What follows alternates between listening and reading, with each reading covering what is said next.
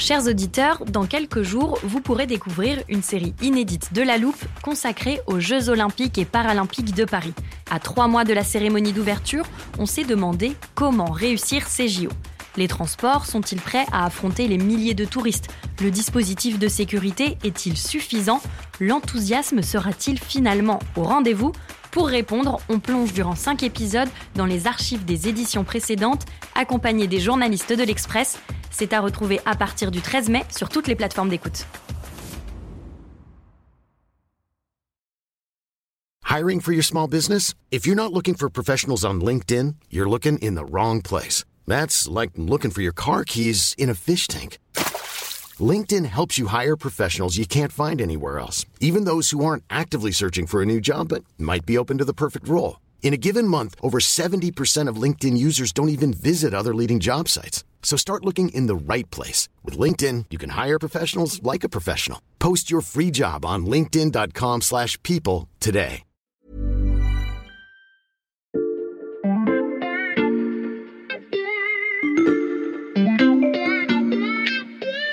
Salut, c'est Xavier Yvon. Nous sommes le mercredi 11 mai 2022. Bienvenue dans La Loupe, le podcast quotidien de l'Express. Allez, venez, on va écouter l'info de plus près. Dans les épisodes précédents, Il y a quelques semaines, dans La Loupe, on vous parlait d'une lettre un peu lunaire. Une lettre adressée à l'ANSM, le gendarme du médicament, dans laquelle le professeur Didier Raoult rivalisait de formules alambiquées et de tours de passe-passe pour se dédouaner de tout manquement à l'éthique ou à la loi. Notre journaliste Victor Garcia, qui enquête depuis des mois sur les méthodes de l'Institut hospitalo-universitaire de Marseille, nous en avait lu un extrait. Vous trouverez 6 juin la réponse aux interrogations de l'ANSM, dont collectivement nous sommes très heureux de constater que les différentes attaques concernant l'IHU Méditerranée Infection sur des traitements sauvages de la tuberculose se sont éteintes. Vous n'avez pas tout compris Eh bien, l'ANSM non plus. Elle vient de rendre son rapport définitif après une grande enquête menée au sein de l'Institut marseillais et les résultats sont accablants. L'agence confirme les manquements révélés, notamment par l'Express ces derniers mois, et dégaine les sanctions les plus sévères à sa disposition. Ce rapport fait 293 pages. Évidemment, Victor Garcia l'a lu en détail. Et évidemment, on s'est dit qu'il fallait en faire un nouvel épisode de notre feuilleton, Les études troubles de Didier Raoult, épisode 4. Ça va Victor? Tu tiens le rythme de notre série? Oui, écoute, ça, ça va très bien, merci. Victor Garcia, journaliste au service Sciences de l'Express. On va reprendre là où on s'était arrêté la dernière fois. Euh, fin janvier, l'ANSM avait envoyé un rapport préliminaire à l'IHU de Marseille pour lui laisser le temps de répondre aux premiers résultats de son enquête. Didier Raoult avait écrit la fameuse lettre dont je viens de parler, et il semble donc qu'elle n'ait pas convaincu l'autorité du médicament. Oui, effectivement. Alors, comme tu l'as rappelé, dans ce genre d'enquête, la NSM en fait fait un rapport préliminaire qu'elle va rendre en fait Mhm. aux instituts euh, visés. Et le but, c'est, comme tu le disais, de leur laisser le temps de répondre aux questions que l'agence pose, mais aussi de corriger en fait les problèmes identifiés. Donc, en général, dans ce genre d'enquête, le rapport final il est moins sévère que le rapport préliminaire. Et ça, en fait, c'est vrai si les organismes visés ont agi entre temps. Mais là, dans ce cas-là, dans le cas de cette enquête sur l'IHU et la PHM, les enquêteurs en fait ont maintenu leurs observations. Ils les ont même parfois renforcées parce qu'ils ont estimé que les réponses apportées pour résoudre les problèmes euh, qui avaient été pointés ont été insuffisants, voire euh, ils n'ont même pas reçu de réponse du tout. Ça, c'est ce que tu as lu dans donc, ce rapport final qui fait euh, presque 300 pages. Oui, et tout le monde peut le consulter puisque la NSM l'a rendu euh, public. En fait, tous les documents peuvent être téléchargés directement sur le site internet de l'agence sanitaire. Et ça, c'est pas forcément habituel. Et on peut quand même imaginer que la NSM a joué la carte de la transparence dans cette enquête parce que c'est un dossier très polémique et qu'en plus Didier Raoult se prive pas de faire des commentaires publics sur Twitter, sur YouTube, dans des interviews à la télévision, etc. Pour nos auditeurs les plus courageux, le message est passé, mais je pense qu'on va quand même profiter de, de ta synthèse, Victor. Qu'est-ce qu'il dit ce rapport? Alors oui, la NSM dénonce de graves manquements et non-conformité à la réglementation des recherches impliquant la personne humaine. Les fameux RIPH qu'on a définis dans notre petit lexique de l'épisode précédent. Oui, exactement. Alors, euh, si on rentre dans le détail, la NSM a identifié 15 écarts avec la loi. 7 écarts qu'elle qualifie de majeurs et 8 écarts qu'elle qualifie de critiques. Là, il faut comprendre que chaque écart critique Mhm. peut donner lieu à des sanctions administratives ou des poursuites pénales, parce qu'il concerne des dysfonctionnements portant atteinte soit au droit, à la sécurité ou au bien-être des participants, soit à la qualité et l'intégrité des données. Par exemple, des données ou des documents qui ont été falsifiés. Donc euh, tout ça est très grave quand même. Ok, alors je te propose de prendre dans l'ordre euh, ces observations critiques que tu as décortiquées. Euh, quelle est la première? Il s'agit d'une critique en fait assez générale qui pointe, je cite, la méconnaissance des obligations réglementaires en matière de RIPH. Ça, c'est une phrase un peu feutrée pour dire que l'ANSM remet tout simplement en cause la capacité des chercheurs de l'IHU à mener des recherches cliniques dans le respect de la loi. Euh, il rappelle par exemple que les chercheurs de l'IHU n'ont pas toujours consulté leur comité d'éthique interne, ou alors qu'ils l'ont consulté après avoir mené un essai clinique alors qu'ils sont censés le faire avant. Elle indique aussi, et là c'est plus grave, que l'IHU a mené des essais cliniques sans consulter un comité d'éthique indépendant, donc les fameux comités de protection des personnes, les CPP, et donc sans obtenir leur autorisation, ce qui est parfois obligatoire légalement. Ça veut dire, Victor, que l'ANSM estime que c'est tout le système de recherche dirigé par Didier Raoult qui pose problème? Oui, en fait, il pointe un problème systémique à l'IHU. Le rapport de la NSM indique par exemple que plusieurs interlocuteurs qu'ils ont interrogés ont reconnu par des déclarations spontanées ne pas avoir de connaissances précises en matière réglementaire. Du coup, la NSM estime qu'il est indispensable que des professionnels interviennent au sein de l'IHU en fait, pour mettre en place un programme de formation des porteurs de projets. Ça, ça veut dire un programme de formation à destination des chercheurs de l'IHU qui veulent mener des essais cliniques. Pour qu'ils sachent les faire dans le respect des règles. Oui, exactement, en fait, pour qu'il y ait des professionnels qui viennent voir en fait des chercheurs de l'IHU et qui leur expliquent euh, comment respecter la loi. Quoi. Et puis, même si le langage utilisé dans le rapport est, est assez professionnel et diplomatique, si on lit entre les lignes, on voit que la NSM se permet quand même des tacles bien sentis. Quel tacle Bah, dans le rapport final, euh, la NSM intègre les réponses de l'IHU au rapport préliminaire, comme on l'a expliqué tout à l'heure. Mhm. Quand l'agence française a pointé ce manque global de connaissances des chercheurs euh, en matière de législation, l'IHU a par exemple répondu oui, mais nous sommes en train de préparer un livret de formation à la pratique de la recherche biomédicale. Et là, dans le rapport final, la NSM leur répond que le terme recherche biomédicale, c'est un terme qui est plus utilisé dans les textes de loi depuis 2016. Euh, donc, entre les lignes, c'est une manière de dire si vous utilisez des termes qui sont dépassés depuis six ans, ça commence assez mal. Alors l'IHU a aussi répondu pour justifier de son manque de connaissances euh, sur la législation qu'elle avait fait une vidéo YouTube sur ce sujet, en fait, donc qui est censée expliquer comment respecter la loi quand on fait des recherches. Eh Bien bonjour, donc euh, je, je vais vous présenter aujourd'hui les aspects légaux de la recherche, euh, recherche médicale. Donc c'est vrai qu'à l'IHU, donc euh, vous savez qu'on fait beaucoup de choses et en particulier de la recherche. Du coup, je vais vous présenter donc les aspects légaux en fait. hein. Donc c'est une vidéo qui a cumulé 17 000 vues, etc. Et là, la NSM lui rétorque qu'en fait, le programme de formation, il doit intégrer des professionnels, pas des vidéos sur YouTube faites par des membres de l'IHU qui, en plus, selon elle, manquent des compétences requises en la matière. Un programme de formation ne reposant pas uniquement sur YouTube, ça c'est pour les tacles d'ordre général, mais restez bien avec nous parce que la suite des observations de l'ANSM dresse une longue liste de dysfonctionnements très précis.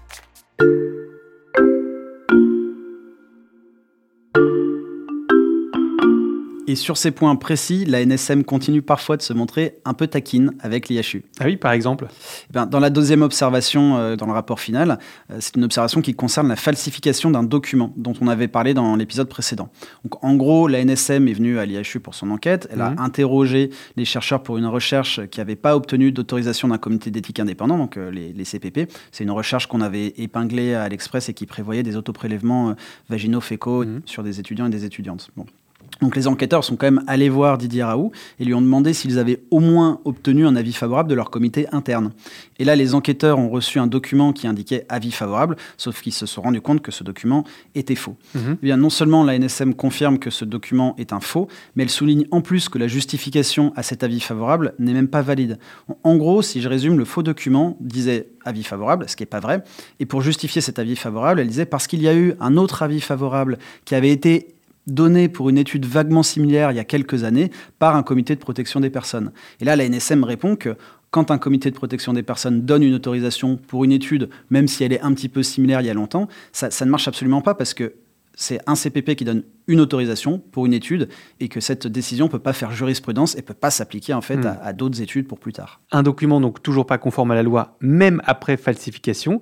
On poursuit notre inventaire. Euh, Je m'adresse à nos auditeurs, vous n'êtes pas au bout de vos surprises. Victor, quelle est la troisième observation de l'ANSM?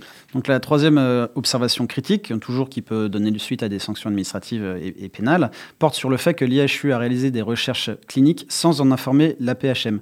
Je résume, mais l'IHU en fait a fait des essais en impliquant des personnes humaines qui étaient des patients de l'APHM et n'a même pas prévenu euh, l'APHM, alors qu'en fait la loi l'y oblige Mmh. normalement. Pour tout comprendre à la différence entre le promoteur et l'investigateur d'une étude scientifique, donc là, l'APHM et l'IHU, je renvoie à nouveau nos auditeurs vers euh, l'épisode précédent de notre feuilleton. On continue Victor, en préparant cet épisode, tu m'as expliqué que la NSM soulevait aussi de nouvelles recherches illégales menées par l'IHU, en plus de celles qui ont déjà été épinglées. Oui, ça c'est la quatrième observation. En fait, pendant son enquête, la NSM a découvert deux nouvelles recherches illégales qui se déroulent sur la période 2018-2021. Mhm. Donc ça, c'est complètement nouveau, parce que ces deux recherches, elles n'avaient pas du tout été identifiées dans les enquêtes de l'Express, ni dans celles de Mediapart. Et ça, donc, dans la première, il s'agit d'une RIPH qui a été réalisée sans autorisation, et une autre qui est toujours en cours, qui a toujours des inclusions de patients, etc., qui a obtenu une, une autorisation d'un CPP, mais qui l'a obtenue après le début de la recherche, ce qui est une infraction au Code de la santé publique, parce qu'il faut obtenir un avis favorable avant de commencer la recherche. Mhm. Et là, dans leur cinquième observation, les enquêteurs euh, se penchent cette fois sur une étude qui prévoyait des prélèvements invasifs de sel, donc c'est des prélèvements rectaux, sur 3796 enfants, dont un bon nombre de bébés. Ça, c'est une étude problématique qui avait été pointée par Elisabeth Bick. Ah oui, alors là je me souviens, on avait déjà parlé de cette scientifique, Elisabeth Bick, Euh, c'était dans l'épisode 2 cette fois, si je ne me trompe pas. Alors attends, j'ouvre l'armoire. Il y a une cinglée là qui fouille les 3500 publications que j'ai faites pour savoir si je me suis pas trompé. Eh bien, l'ANSM donne raison à cette microbiologiste puisqu'elle rappelle que pour mener cette étude particulièrement sensible, on parle de bébés hein, quand même, je le rappelle, l'IHU aurait dû obtenir l'autorisation à la fois d'un comité de protection des personnes, mais aussi de l'AFSAPS, donc qui est l'ancêtre de l'ANSM. Sauf qu'elle n'a obtenu ni l'une ni l'autre en totale illégalité. La sixième observation porte encore sur euh, cette même étude, mais pour un autre problème. Comme la recherche visait des enfants, en fait, il fallait que tous les parents, à chaque fois, signent un formulaire de consentement pour autoriser la recherche et pour indiquer qu'ils étaient bien informés, etc. Sauf que la NSM a découvert qu'il manque 31 formulaires de consentement.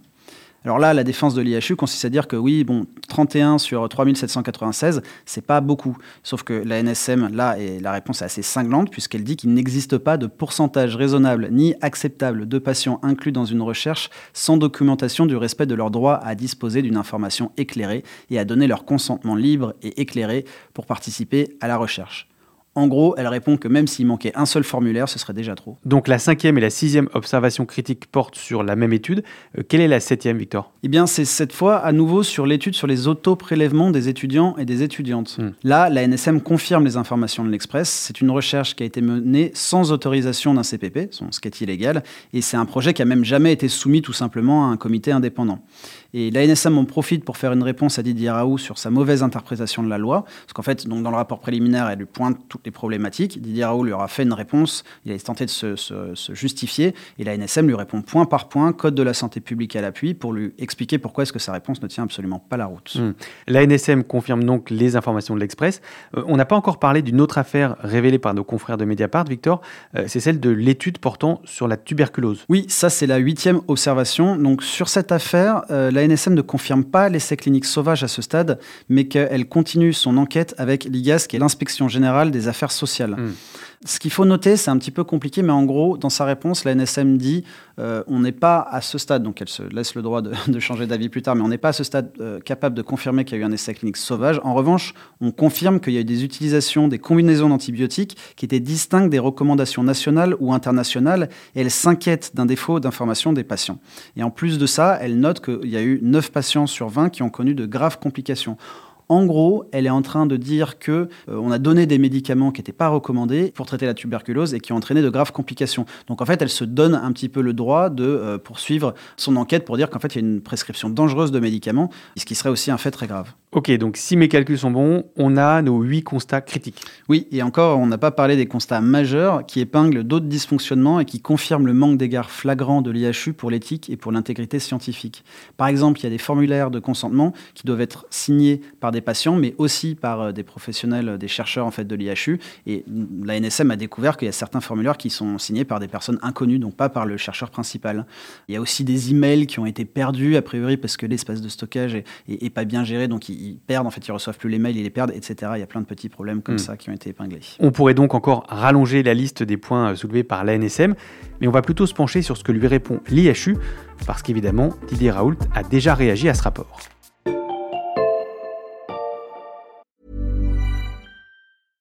Hiring for your small business? If you're not looking for professionals on LinkedIn, you're looking in the wrong place. That's like looking for your car keys in a fish tank. LinkedIn helps you hire professionals you can't find anywhere else, even those who aren't actively searching for a new job but might be open to the perfect role. In a given month, over 70% of LinkedIn users don't even visit other leading job sites. So start looking in the right place. With LinkedIn, you can hire professionals like a professional. Post your free job on linkedin.com slash people today.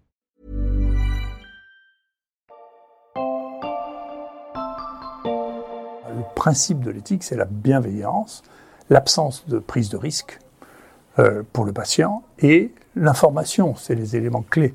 Après, vous savez, les lois changent toutes les trois ans parce qu'on a toute une quantité de députés, encore toute une, autre quantité de députés. Chacun veut améliorer sa loi, remettre un truc, remettre un truc. On vient d'entendre un extrait d'une vidéo de Didier Raoult mise en ligne la semaine dernière, donc après la publication du rapport de la NSM on n'a pas vraiment l'impression, Victor, d'une prise de conscience de la gravité des faits qui lui sont reprochés. Ah non, ça c'est sûr. Et d'ailleurs, c'est intéressant de noter que l'IHU et la PHM ont eu des réactions très différentes à cet égard. En fait, si on reprend le rapport complet, il y a des courriers euh, adressés par la NSM à l'IHU pour leur dire que les investigations vont se poursuivre et qu'il y a eu des constats critiques et majeurs dont on a parlé, mhm. et aussi à la PHM pour lui rappeler qu'elle est quand même en partie responsable et que ses réponses en plus qu'elles ont apportées étaient insuffisantes. Donc elle épingle les deux instituts. Euh, et les deux instituts donc euh, marseillais, ils ont publié dans la foulée chacun un communiqué pour répondre en fait de ces accusations, de ces critiques. Et alors que répond la PHM Donc son communiqué est quand même très posé, elle dit qu'elle comprend euh, ces, ces critiques et qu'elle va mettre en œuvre toutes les recommandations, dont la suspension des recherches qui ont été menées qui ont été faites sans l'avis d'un comité de protection des personnes, en fait qu'elle se plie complètement aux décisions de la NSM, mhm. qu'elle se tient à la disposition de l'agence sanitaire et de la justice pour toute la suite de l'enquête. En gros, elle veut éviter qu'il y ait d'autres sanctions, elle veut essayer de les diminuer, elle fait vraiment profil bas. Justement, Victor, est-ce que tu peux nous faire un petit point sur euh, ces sanctions? Quelles sont celles qui sont déjà prises et celles que l'ANSM menace de prendre Alors du côté pénal, euh, l'ANSM a saisi la procureure de la République de Marseille. Mhm. Et donc euh, elle a, pour tous les, différents écarts critiques qu'elle a, qu'elle a identifiés, et c'est des délits qui sont passibles de peine de prison et de dizaines de milliers d'euros d'amende si ça va jusqu'au bout, bien sûr. Mhm. Côté administratif, elle a utilisé les deux sanctions les plus euh, contraignantes à sa disposition, c'est-à-dire une injonction et une police sanitaire. Donc la police sanitaire, c'est une décision qui pourrait conduire à suspendre toutes les recherches en cours qui ont été réalisées sans la sollicitation préalable d'un CPP. Pour mhm. l'instant, il y a encore une phase de contradictoire, donc elle n'est pas encore mise en place, mais c'est quand même une mesure qui serait très lourde parce que moi, ça annulerait en fait toutes les recherches en cours. Et l'injonction, ça pourrait forcer l'IHU et la PHM à se mettre en conformité avec la réglementation des RIPH grâce à des actions correctives et préventives. C'est quasiment une mise sous tutelle. Bon, pareil, il y a une phase de contradictoire, c'est pas encore décidé, mais c'est quand même des sanctions qui sont, euh, qui sont assez graves. Et face à ces sanctions, la PHM choisit donc de collaborer, contrairement à l'IHU de Didier Raoult. Oui, alors là, il suffit de lire le communiqué que Didier Raoult a publié sur son compte Twitter pour comprendre que l'IHU va quand même euh, pas vraiment euh, se conformer à ce que dit la NSM. L'une des, premières choses qu'il dit dans son communiqué, c'est qu'il est satisfait que la NSM constate qu'il n'y a jamais eu le moindre essai thérapeutique sur la tuberculose mené au sein de l'IHU Méditerranée Infection, contrairement aux allégations de la PHM et de Mediapart. Et je vous le dis, euh, l'Agence nationale du médicament n'a pas trouvé le moindre évidence d'essai thérapeutique sur la tuberculose. Il n'y en a pas. Pas vrai. Donc ça, c'est quand même une manière quasiment de se féliciter du point sur l'enquête euh, sur la tuberculose, alors qu'on l'a expliqué que c'est loin d'être gagné. Et puis, il voit aussi que deux reproches qui sont faits à l'IHU. Alors que nous, on en a vu au moins huit déjà. exactement. Et puis, en plus de ça, il décline la première. Il estime qu'en fait, c'était pas de son fait, que ça a été autorisé à la PHM il y a très longtemps, et qu'en plus, il cite un médecin sur qui il rejette un peu euh, la faute. Et puis, sur le deuxième reproche, donc c'est l'étude sur les étudiants euh, en médecine. Mhm. Il dit que c'est sujet à interprétation, qu'en gros, euh, que c'est un, petit fait, mais que euh, ça pourrait être réglé euh, un peu facilement. Quoi. Et évidemment, ce communiqué a été brandi par tous les défenseurs de l'IHU sur les réseaux sociaux pour dire regardez, bah voilà, en fait, il est innocent, c'est pas très grave tout ce qui s'est passé. Oui, parce qu'on sait, au bout de quatre épisodes, que la défense de l'IHU se joue en grande partie sur Internet. Oui, exactement. Et en fait, quand les spécialistes ont lu ce communiqué, il y a quelque chose qui apparaît assez, assez clairement c'est qu'en fait, il ne s'adresse pas aux autorités, il ne s'adresse pas à la NSM, parce qu'il prend la chose quand même avec beaucoup de légèreté alors que le rapport est très grave, mais qui s'adresse plutôt en fait à ses fans, à tous les défenseurs de l'IHU. C'est eux qui veut convaincre avec ce communiqué et pas, pas les autorités. Monsieur Raoult a dit ça, Monsieur Raoult a dit ça, le professeur Raoult a dit ça. La plupart du temps, ce que je dis n'a rien à voir avec ça. Donc, euh, c'est une des raisons pour lesquelles j'ai un contrôle de ma parole. Euh, que je fais moi-même ma propre émission, qui, a été vue 120 millions de fois quand même. Hein. C'est la fameuse bulle dont tu nous parlais dans l'épisode précédent. Euh, dernière question, Victor. Est-ce que ce rapport accablant de la NSM que tu as soigneusement épluché pour nous a suscité d'autres réactions? Je pense notamment au ministère de la Santé, par exemple. Non, alors il n'y a pas eu de réaction à ce stade de l'Ordre des médecins, il n'y a pas eu de réaction d'Olivier Véran, il n'y a pas eu de réaction non plus des membres fondateurs de l'IHU. Et puis surtout, euh, les études problématiques, là, qui maintenant elles sont bien identifiées, elles n'ont pas encore été retirées dans les journaux scientifiques où elles ont été publiées. Hmm. Donc il y a quand même beaucoup de gens qui n'ont pas réagi à des constats qui sont quand même très graves. Et ça, c'est une faillite collective et une lâcheté politique totale des élus de PACA, selon le sénateur écologiste Bernard Jomier, qui avait posé des questions parlementaires au ministre de la Santé dès le printemps 2021. Et il écrit sur Twitter Personne n'a eu le courage de stopper Raoult. Le scandale national que je dénonçais en séance au Sénat se mue en honte pour notre pays. Un scandale national dont on n'a pas fini d'entendre parler. Quelque chose me dit que tu reviendras pour un épisode 5. Merci Victor. Merci. Victor Garcia du service Sciences de l'Express. Ton article détaillé sur ce rapport est à retrouver sur l'express.fr. Et rien que pour ça, ça vaut le coup de s'abonner. En ce moment, les trois premiers mois ne coûtent que 99 centimes. Si cet épisode vous a plu, je vous recommande aussi de vous abonner à la loupe sur votre plateforme d'écoute préférée pour être sûr de ne pas rater la suite du feuilleton. Vous pouvez aussi nous écrire à l'express.fr si vous avez des remarques ou des questions. Sachez aussi que nous lançons très prochainement la newsletter de La Loupe. Pour la recevoir, il suffit de vous inscrire, le lien est dans la description de ce podcast. Cet épisode a été fabriqué avec Charlotte Barris, Jules Cro, Margot Lanuzel, Fanny Marlier et Lison Verrier. Retrouvez-nous demain pour passer un nouveau sujet à La Loupe.